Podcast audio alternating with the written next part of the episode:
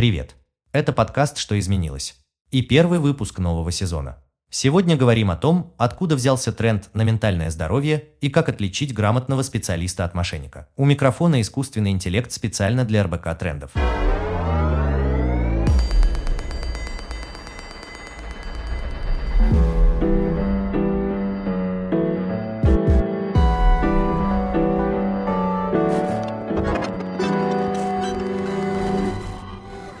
По статистике в ЦИОМ, два года назад за психологической помощью к специалистам обращался всего 1% опрошенных россиян. Большинство предпочитало делиться своими переживаниями с друзьями и родными. Сейчас посещать психотерапевта становится нормой, особенно в крупных городах. Можно даже услышать мнение, что психотерапевт нужен каждому. Забота о ментальном здоровье – популярная и, безусловно, положительная тенденция среди миллениалов и зумеров. Спрос на психотерапию в России растет с каждым днем. Особенно в период пандемии, когда тревожность и симптомы депрессии стали постоянными спутниками жизни. В моем времени все уже давно распознали необходимость помощи экспертов в вопросах ментального здоровья. Поэтому существует большое разнообразие технологий, которые помогают людям с психологическими проблемами, от нейросетей консультантов до личных приборов по борьбе с тревожностью и специальных приложений для детокса, отслеживания состояний и так далее. Случилось это как раз благодаря тренду на заботу о психологическом здоровье в 21 веке. Так что для меня эта беседа будет как изучение архивов, что очень интересно. Сегодняшнюю тему обсудим с Кариной Карамян, главным экспертом сервиса Мета, психологом, психодраматистом и системным семейным психотерапевтом, и Данилой Антоновским, психологом и сооснователем сервиса Ясно. С чем связана тенденция последних лет обращаться за психологической помощью?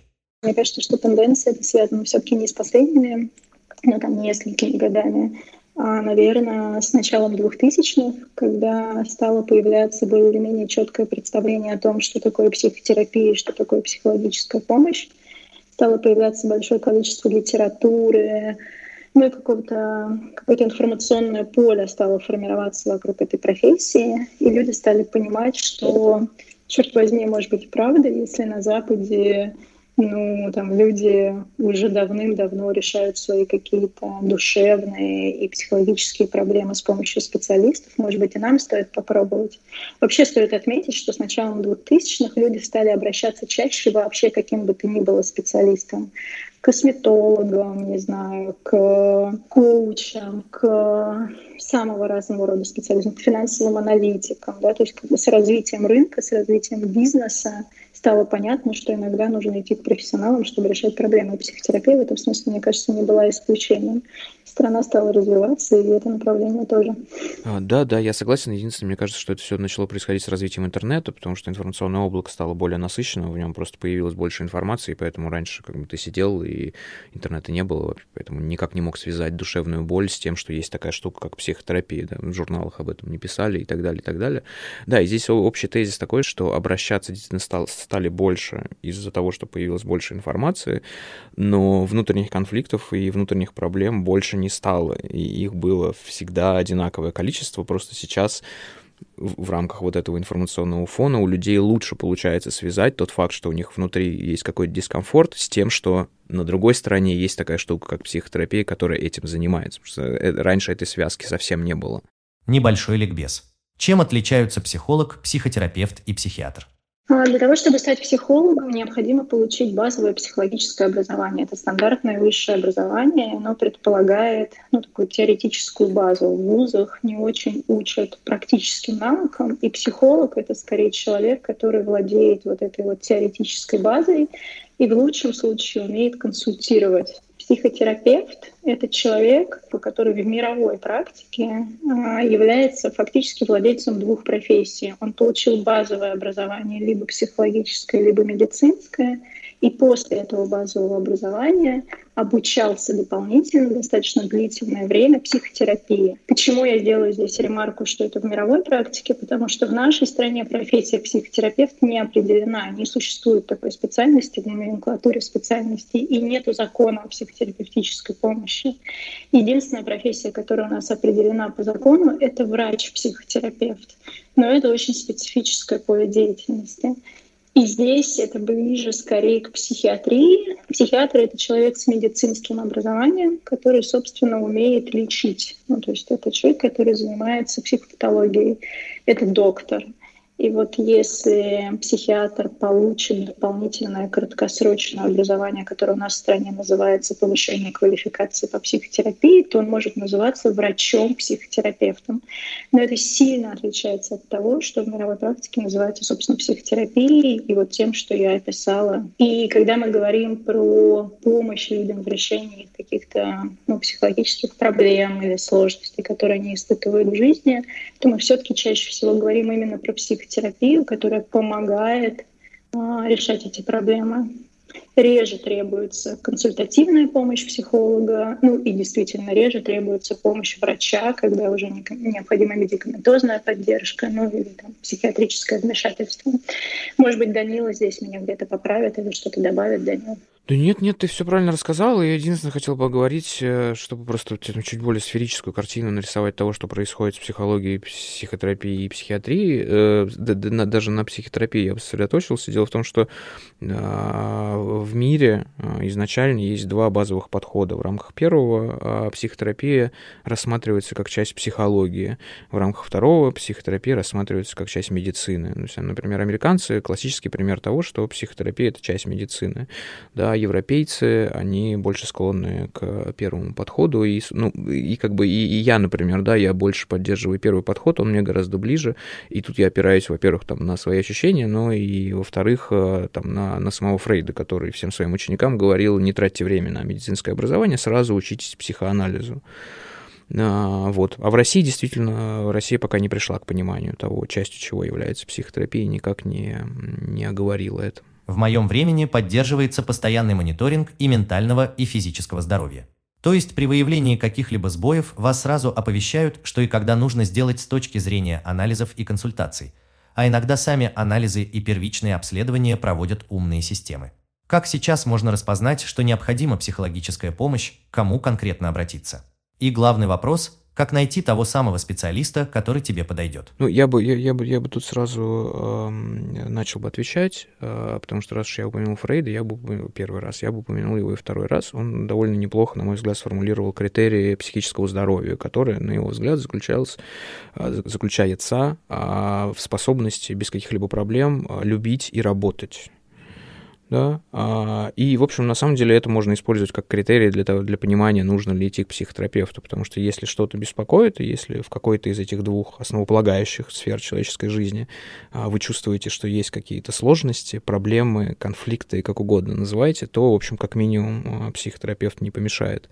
А что касается того, куда идти, то меня часто спрашивают об этом, а, и я все время говорю, что начинать лучше с психотерапевта, потому что если вам нужен психиатр, то психотерапевт — это человек, который обладает более чем достаточной квалификацией, чтобы это заметить и вас к этому психиатру направить, да, порекомендовать, во всяком случае, вам к нему обратиться. Данила, абсолютно согласна с тем, что ты говоришь. Я бы, наверное, единственное, что дополнила, а, ну, понятно, да, что Фрейд говорил вот эту вот фразу про любить и работать во времена, в которые он жил и, собственно, работал. И тогда ну, как будто бы а, жизненные сферы, на которые там, люди обращали внимание, они были немножко уже представлены, да, а и какие бы? и работа были основным. А какие бы Мне ты кажется, добавила? что здесь сейчас корректнее говорить про то, что если есть хоть одна сфера в жизни, где человек испытывает какие-то сложности, и ему не удается справиться с ними, не удается самостоятельно их решить, значит, там, не знаю, наступает на одни и те же грабли, да, или испытывает просто какую-то а, ну, неприятные эмоции, да, давайте так это назовем, то мне кажется, что это как раз ну, такой сигнал про то, а не стоит ли мне, правда, попробовать обратиться за помощью. Да, но прелесть этой формулы, на мой взгляд, заключается в том, что вся наша жизнь, так или любые наши проявления, они так или иначе попадают либо в первую, либо в вторую категорию. Ну, я думаю, что мы здесь обходим стороной сферу социальных отношений, да, в которых тоже может быть что-то не так. У человека может быть все прекрасно с работой и, например, с семейной жизнью, да, у него может быть, там, не знаю, супруга, любовь или что-то вроде того, но, например, социальная коммуникация, да, как-то западает, или человек испытывает сложности, или ну, там сейчас очень много людей настроены на такую самореализацию. Иногда люди вроде внешне выглядят абсолютно счастливыми и, давайте назовем так, укомплектованными, но при этом они не чувствуют, что они не знаю, счастливы или они нашли свое место в жизни. И это тоже, мне кажется, может быть вполне себе поводом для того, чтобы обратиться за помощью. Как у вас работает подбор специалиста для каждого клиента? Интересно поговорить о прародителях систем будущего времени. А, есть, есть анкеты, которые клиент э, протыкивает на входе. А, ну, там есть какие-то формальные критерии, а, там, с кем вам комфортнее работать, с мужчиной или женщиной, там, и так далее, и так далее. Потом он э, протыкивает э, те темы, которые его беспокоят, которые отзываются у него, да, там есть некий набор симптомов, состояний, тем и так далее, да. И то же самое при анбординге делает терапевт. Он как бы протыкивает те темы, с которыми ему комфортно, интересно работать, с которыми он уже работал и знает, как с этим обходиться и так далее. Ну, вот все, эти критерии с этих двух сторон встречаются, и собственно, терапевт мэчится с клиентом. Ну, я бы не называл это искусственным интеллектом, это просто алгоритм, который все это делает, математическая формула, э, она еще в таком, то есть DAI и расти и расти. У нас похожая система, действительно, на то, что сейчас описал Данила, может быть, она немножко отличается. У нас отличается от э, сервиса Ясно способ подбора терапевтов в базу. У нас все терапевты проходят интервью с экспертами, и во время этого интервью мы определяем максимально компетентные темы, в которых специалист э, работает максимально эффективно. И, соответственно, когда у нас клиент выбирает ту или иную тему, с которой он хочет обратиться, то вот этот механический алгоритм а, выбирает ему максимально подходящего терапевта именно по зонам компетентности. Не только потому, как выбрал, какие темы выбрал сам терапевт, но и потому, как наши эксперты сервиса оценили, соответственно, способности терапевта. Почему в России сохраняются стереотипы о ментальном здоровье? То есть почему до сих пор можно услышать фразы вроде «да ты просто отдохни», «не грусти» и так далее? Как помочь развитию культуры обращения за помощью и как это дело нормализовать? А, как развить культуру, это очень просто, нужно, и это уже происходит, нужно просто об этом говорить, нужно просто эту тему в общественную дискуссию, в общественную дискуссию добавлять, и, и это уже происходит, это здорово, собственно, отчасти, поэтому все больше людей начинают обращать на это внимание и начинают обращаться к терапевтам. А, второй пункт, а, вы говорите, почему в России существуют эти стереотипы, эти стереотипы существуют не только в России, а в Америке их а, чуть-чуть поменьше, но не сильно, на самом деле, поменьше, то есть, ну, конечно, если там вы будете в Нью-Йорке или в Лос-Анджелесе, или в Сан-Франциско, да, там никто вам слова не скажет.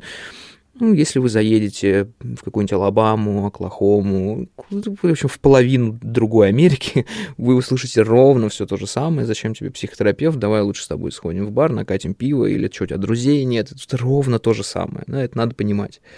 А, что касается почему, это на самом деле долгий э, и философский вопрос, э, но первое, что мне приходит в голову, о чем на самом деле говорит человек, который э, своему другу говорит, что типа зачем тебе к психотерапевту, это все фигня, да. То есть друг говорит, слушай, я хочу пойти к психотерапевту, он, возможно, мне поможет. Тот ему отвечает, зачем тебе это нужно? Да он тебе не поможет, да. Что он пытается сообщить, да, на бессознательном каком-то уровне, да, что кроется за этим сообщением, это отсутствие у этого человека надежды, что ему кто-то может помочь. Да, а, понимаете, да? Мне, мне, мне кажется так. Да, а это с одной стороны, а с другой стороны, а, как бы очень часто, не знаю, знаете, очень часто, например, когда кто-то идет к терапевту, его родные начинают очень беспокоиться, мама с папой начинают очень беспокоиться, да, зачем тебе это, ну, это беспокойство в разных формах может выражаться и так далее.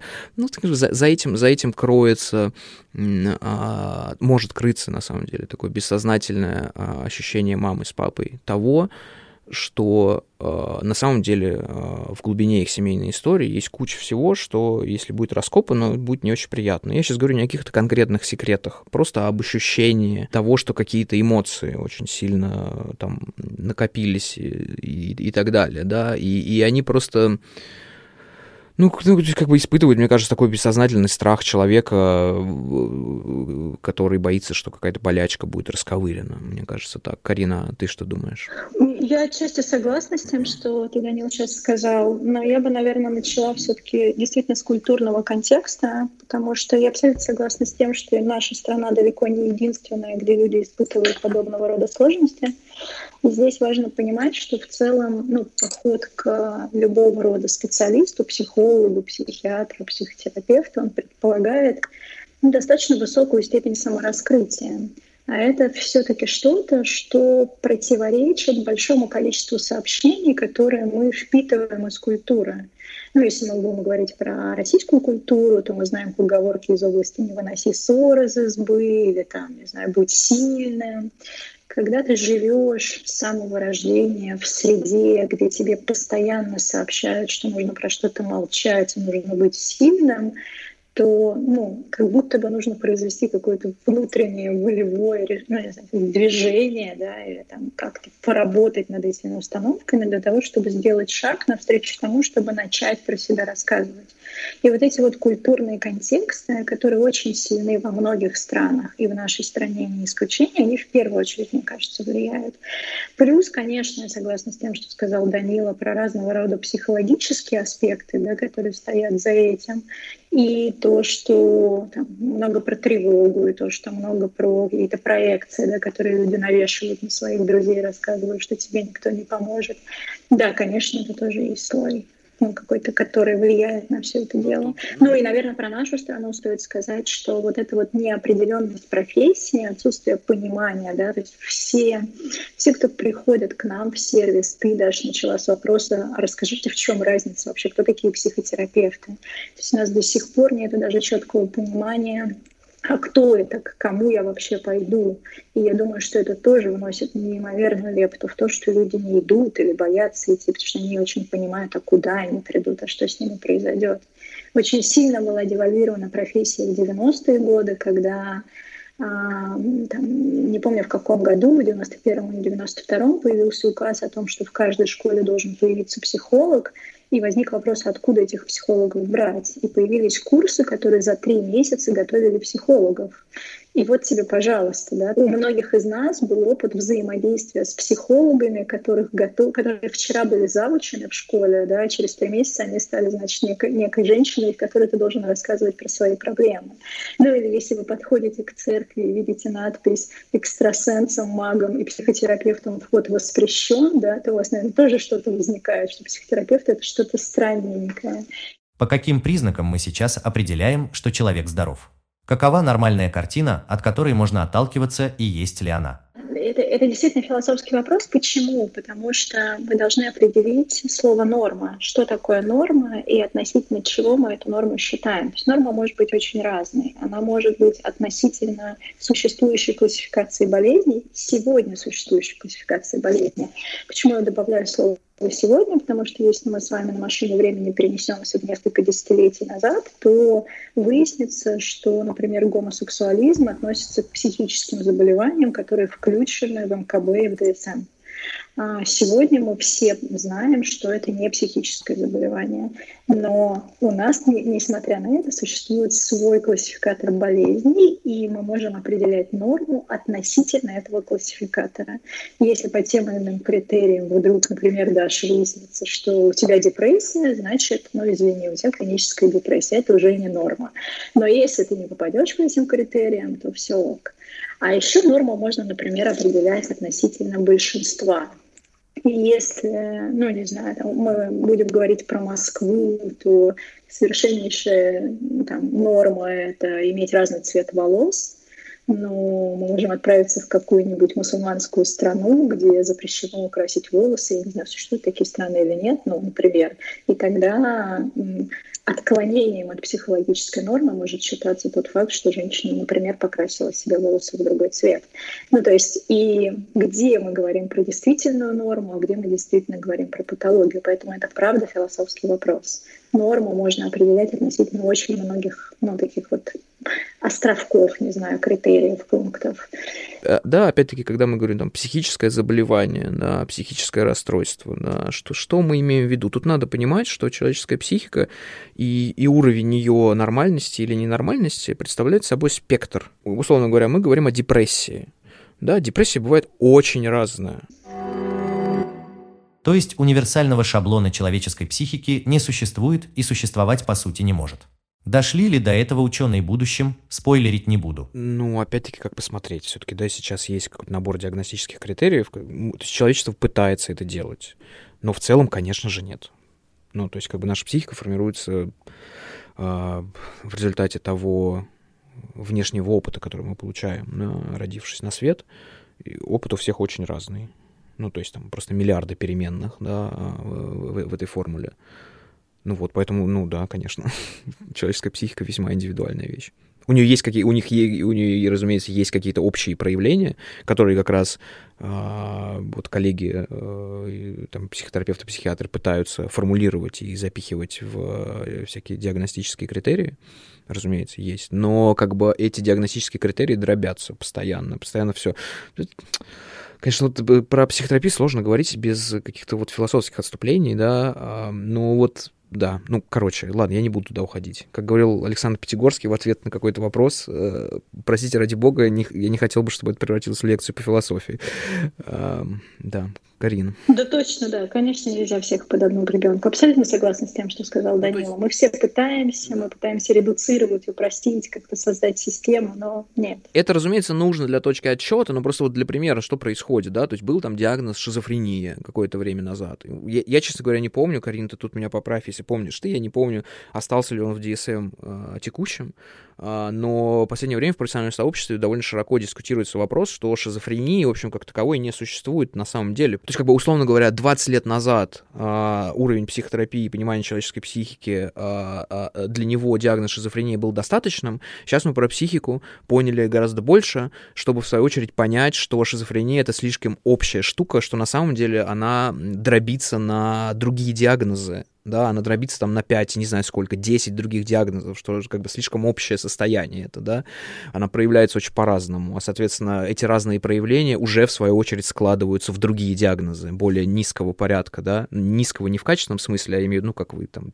частицу делите и так далее, чем ученые занимаются, они постоянно там, вот сейчас дошли до кварка, по-моему, кварк тоже раз, э, как бы распилит в какой-то момент, с, с этим то же самое. А может ли быть этот тренд и массовость материалов о ментальном здоровье опасными? Человек – существо хрупкое, которому свойственна та же ипохондрия и бесконечные попытки найти у себя несуществующие отклонения. Ну, просто вы ты смотрите на это как на точку входа, да, у человека есть какой-то первоначальный импульс, интерес к этой теме, да, скорее всего, за этим интересом стоит э, какой-то его внутренний конфликт, да, который он либо пока признать не может, но, в общем, этот внутренний конфликт выражается просто в виде интереса к этой теме. Человек испытывает к этому интерес, разумеется, он сразу не пойдет читать какого-нибудь Кернберга, а, а он возьмет поп, поп-литературу, да, ну, ну, ну, как бы это, скорее всего, будет первой ступенькой и потом он поднимется на вторую. Я не вижу в этом ничего ужасного. А я бы даже, наверное, усилила то, что сказал Данила, потому что на самом деле все эти книжки фактически направлены на то, чтобы появлялось вот это информационное поле, где мы знаем, где мы понимаем, а про что это. Если я, например, не сплю ночами, это о чем может говорить? Или если я кричу на своего ребенка, ага, на меня тоже кричали родители, возможно, я повторяю какие-то паттерны, может быть, действительно мне нужна помощь, чтобы там это остановить, потому что, может быть, я бы не хотел, чтобы мой ребенок был таким же неуверенным в себе, не, не знаю, там, как я.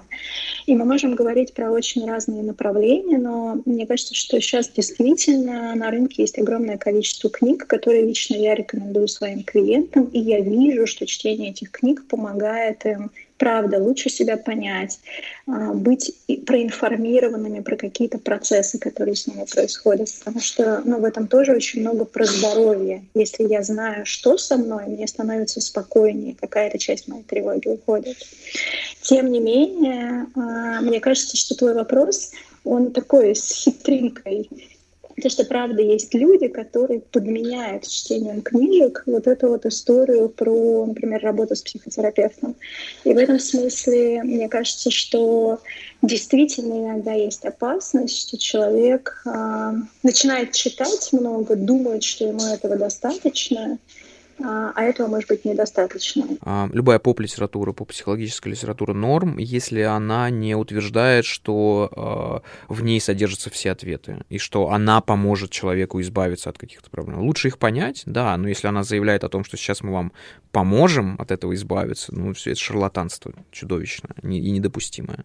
Как-то раз зашла в там, знаю, книжный магазин и просто обратила внимание на количество психологической литературы с названиями из области 10 способов, там, не знаю, избавиться от тревоги, 15 способов стать успешным. И это все, конечно, безумное редуцирование. И, конечно, когда я говорю про полезную психологическую литературу, я не говорю про такого рода книжки, я говорю про правда, качественную литературу, которая помогает сделать понятным действительно протекание психических процессов, а не дает простые ответы на сложные вопросы, как будто бы их можно найти.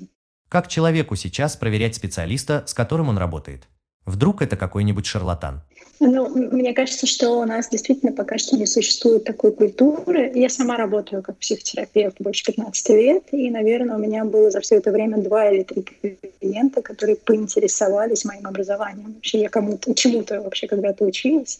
У нас нету такой культуры, у нас очень развита культура сарафанного радио, но, тем не менее, это то, с чего нужно начинать. А вообще человек чему-то учился, где это учился, обладает профессиональными знаниями или нет. Это первое.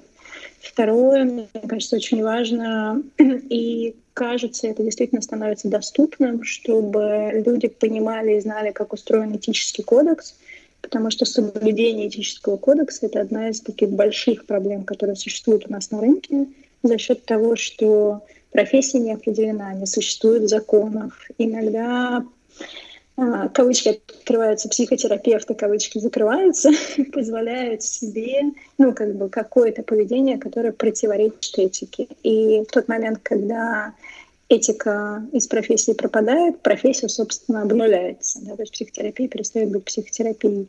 Мне кажется, что если соблюдаются вот эти два принципа, то смело можно идти к специалисту. А, слава богу, сейчас существуют сервисы, которые помогают с тем, чтобы ну, не попасть на такого специалиста. Но, в общем, наверное, самостоятельно можно как-то поисследовать это. Каверзный вопрос от меня. Как думаете, будут ли специалисты вашей области в будущем заменены на технологических ассистентов, на гаджеты, приложения и так далее? А, я, наверное, как представитель профессии в это не очень верю. Ну, мне кажется, я, ну, это здесь мое личное мнение, хотя я слышала очень много противоположных мнений. Мне кажется, что вот этот вот человеческий контакт, который происходит во время оказания психотерапевтической помощи, психотерапии — это отношения, это не набор каких-то приемов, техник или, ну не знаю, упражнений, которые терапевт дает клиенту. Это специфические отношения, которые складываются между двумя людьми.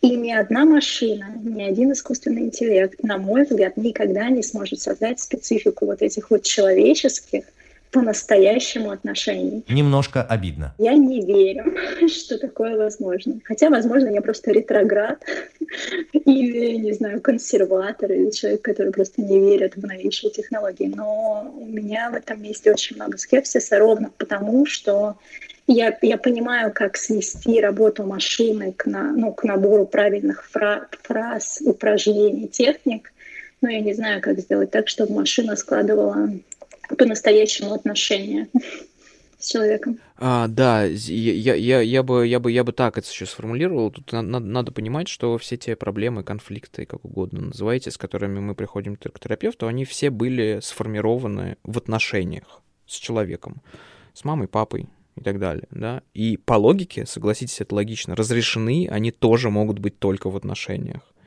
да, тоже с другим человеком. Вот. И, ну, я, я, я не знаю, я, я не знаю, как, какой, э, в каком методе работает Карина. Я психоаналитически ориентированный терапевт, и вот в псих, психоаналитической литературе очень много, э, ну, очень много пишется о том, что ну, что э, по-настоящему э, исцеляющими являются именно отношения, не метод, не, не, не техники. Есть э, такое понятие в англоязычное, я не знаю, есть ли оно на русском, корректирующий эмоциональный опыт, по-моему. Да, corrective emotional experience это называется. Это работает следующим образом. А, условно говоря, вы выросли с э, критикующей мамой, да, которая вас все время критикует. Это сформировало у вас определенного рода там невротический паттерн, да, не ваш невротический рисунок, который, в свою очередь, начинает немножко мешать вам жить да, по разным причинам причинам. А, а что такое корректирующий эмоциональный опыт? А, мы, я думаю, вы знаете, да, о том, что а, мы склонны переносить на каких-то по тем или иным причинам важных для нас людей те конфликты, которые у нас уже сформированы, там, приписывать им качество каких-то там... То есть, условно говоря, если вас критиковала мама, то, скорее всего, вы будете постоянно ожидать критики от своей начальницы, если она тоже женщина, если она старше вас, очень грубо говоря, да. А то же самое происходит с терапевтом. Ну, мы на него склонны проецировать проецировать какие-то свои вот эти штуки. И у вас критикующая мама, вы выбираете себе терапевта женщину, а, и вы, значит, идете на сессию, вы опаздываете на 5 минут, и в рамках своего уже сформированного в отношениях с мамой невротического паттерна вы внутренне зажимаетесь и думаете, сейчас меня за это будут ругать критиковать, да, вы просто в этом абсолютно уверены. Да? Вы приходите, а терапевт вас не критикует. Ну, он очень спокойно, с пониманием к этому относится. Ну, по-разному, но в целом он очень мягко, хорошо, э, стабильно, безопасно на это реагирует. И вы думаете, ничего себе, это значит так бывает? И вот из таких маленьких моментов а, начинает складываться вот этот целительный эффект отношений, у вас начинают нейроны перестраиваться по-другому по, по, и так далее, и так далее. Может ли человеку помочь вместо специализированной помощи медитация, спорт, режим дня и подобные изменения образа жизни? Ну, и это, это просто возвращаемся к тому, о чем я уже говорил, да, что то, с чем вы хотите, чтобы вам помогли, да, то, что вы хотите решить, оно появилось в отношениях с людьми. И только в отношениях с человеком оно может быть разрешено. Медитация может э, симптомы несколько приглушить, ну, может успокоить в моменте. Но надо понимать, что тревога — это не проблема, это симптом. Кажется, наконец-то возникло место, где мы с Данилой не совпадаем во мнениях. Это уже было подумала, что мы с тобой, Данил, абсолютно идентично отвечаем. А я не соглашусь относительно медитации и относительно каких-то других активностей, которые может выбирать человек, потому что, ну, может быть, это связано с той школой, в которой я училась, психотерапии. Данил, ты сказал, что ты работаешь в психоаналитически ориентированном направлении, я психодраматист и системный семейный терапевт. Но первое мое образование, оно было гуманистическое, и, может быть, это накладывает свой отпечаток. Я искренне верю, что если человеку хоть какая-то деятельность помогает чувствовать себя лучше, снимать напряжение, не знаю, возвращать себе ощущение стабильности, спокойствия, контроля, то нужно этим заниматься. Карин, мы про одно и то же. Карин, Карин. Более того, подожди, подожди, подожди. Да, да мы про одно и то же говорим. Я просто, видимо, не, не, не услышала первую часть э, того, что я говорил. Я говорил, что медитация, спорт и все прочее прекрасно могут помогать с ослаблением симптомов. Дело не только в том, что психотерапии создаются определенные отношения, и отношения являются фундаментом для излечения а все-таки в психотерапии в этих отношениях происходит какое-то получение какого-то опыта, который человеку помогает на очень разных уровнях, в том числе на нейронном уровне, перестраивать свои нейронные связи. И иногда этот опыт мы можем получить не только в психотерапевтических отношениях.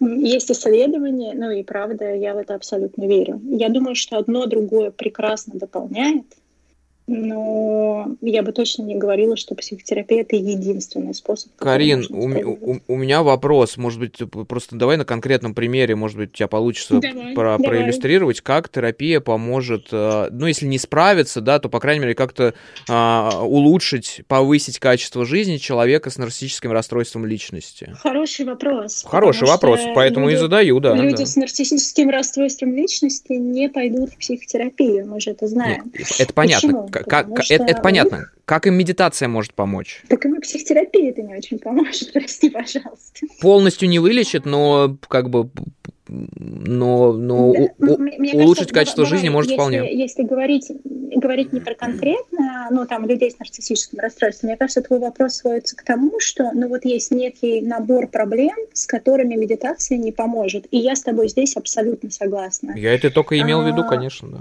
Да, но тем не менее есть набор тех или иных проблем, сложностей или некоторый level, не знаю, этих сложностей и проблем, с которыми медитация точно может помочь или, по крайней мере, будет полезна. Ведь за этим стоит определенный уровень нейробиологических реакций. И когда я говорю про влияние медитации, я говорю влияние, про влияние не на проявление, а на ровно то место, где эта реакция стартует, на нейробиологию. Есть исследования эмоционально фокусированных терапевтов, это одно из направлений, которому я училась, которое показывает, что изменение типа привязанности и выравнивание типа привязанности в сторону безопасной привязанности и здесь делаю маленькую ремарку для наших слушателей, что безопасная привязанность — это ну, такой тип привязанности, который помогает нам выстраивать более эффективные, более экологичные отношения с партнерами.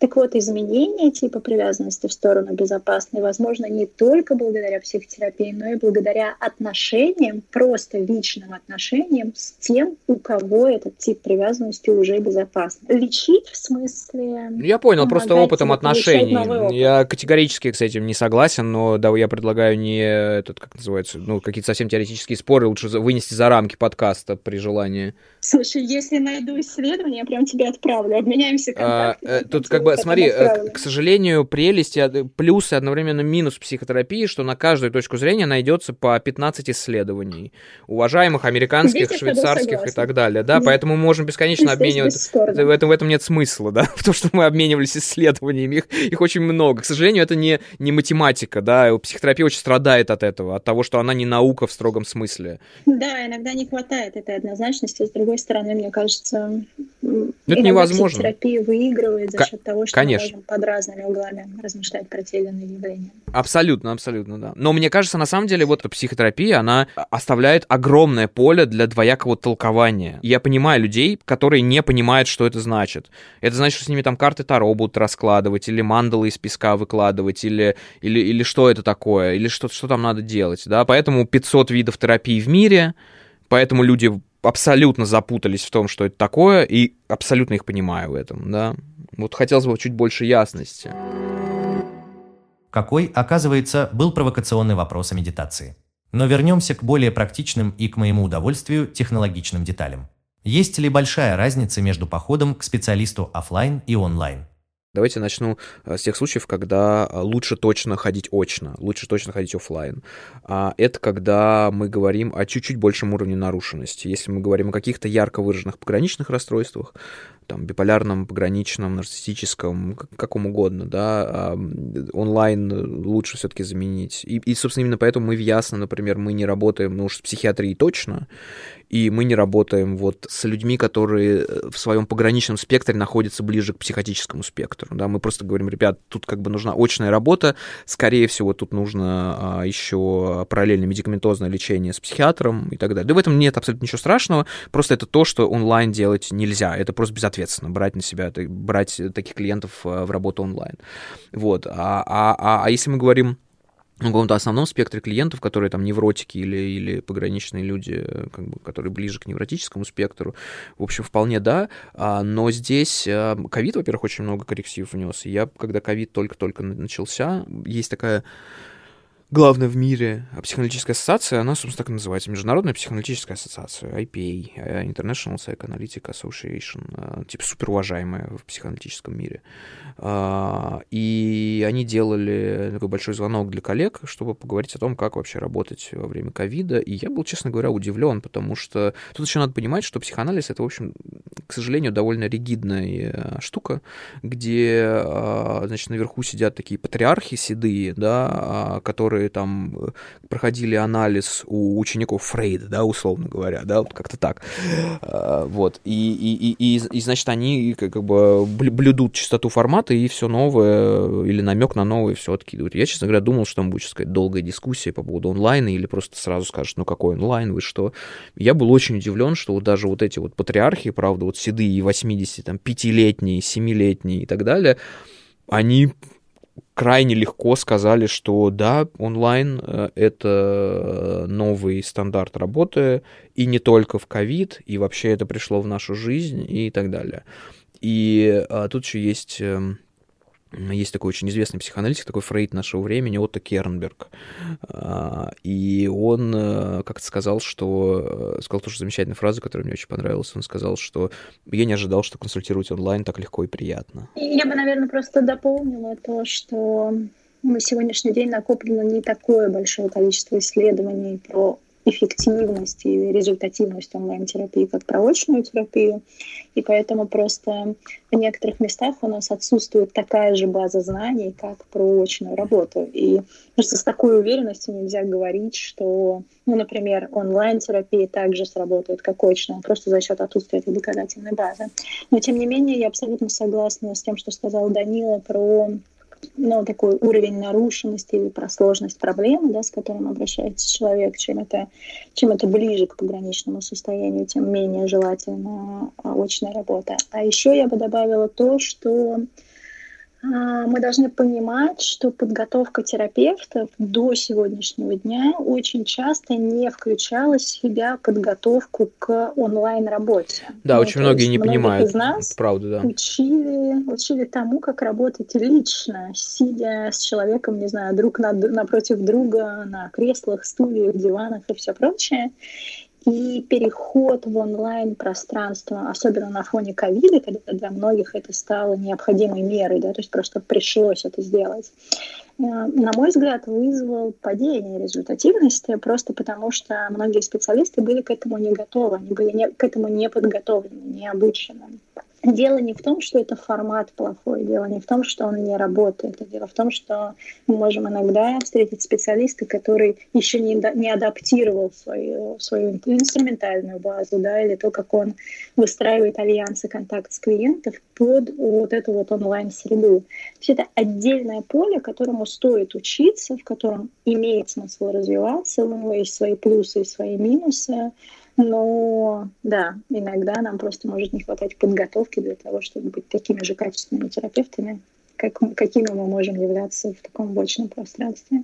Есть ли какие-то технологические новшества в мире терапии помимо онлайн-сессий и сервисов по подбору специалистов? Я очень надеюсь, что нет все время желание убрать а, живого человека из пространства напротив вас, да, вы как бы все время говорите, а можно ли с помощью гаджетов, программ, а, то есть, по сути, как бы вы говорите, а можно просто убрать живого человека, можно я сама совсем справлюсь, да, это интересно. Ха-ха, окей. Могу, кстати, переключить голос на женский, если вам так удобнее. Но я вот к чему. Опять же, без спойлеров, но может ли психотерапия реализовываться в пространстве виртуальной или дополненной реальности и подобных технологий?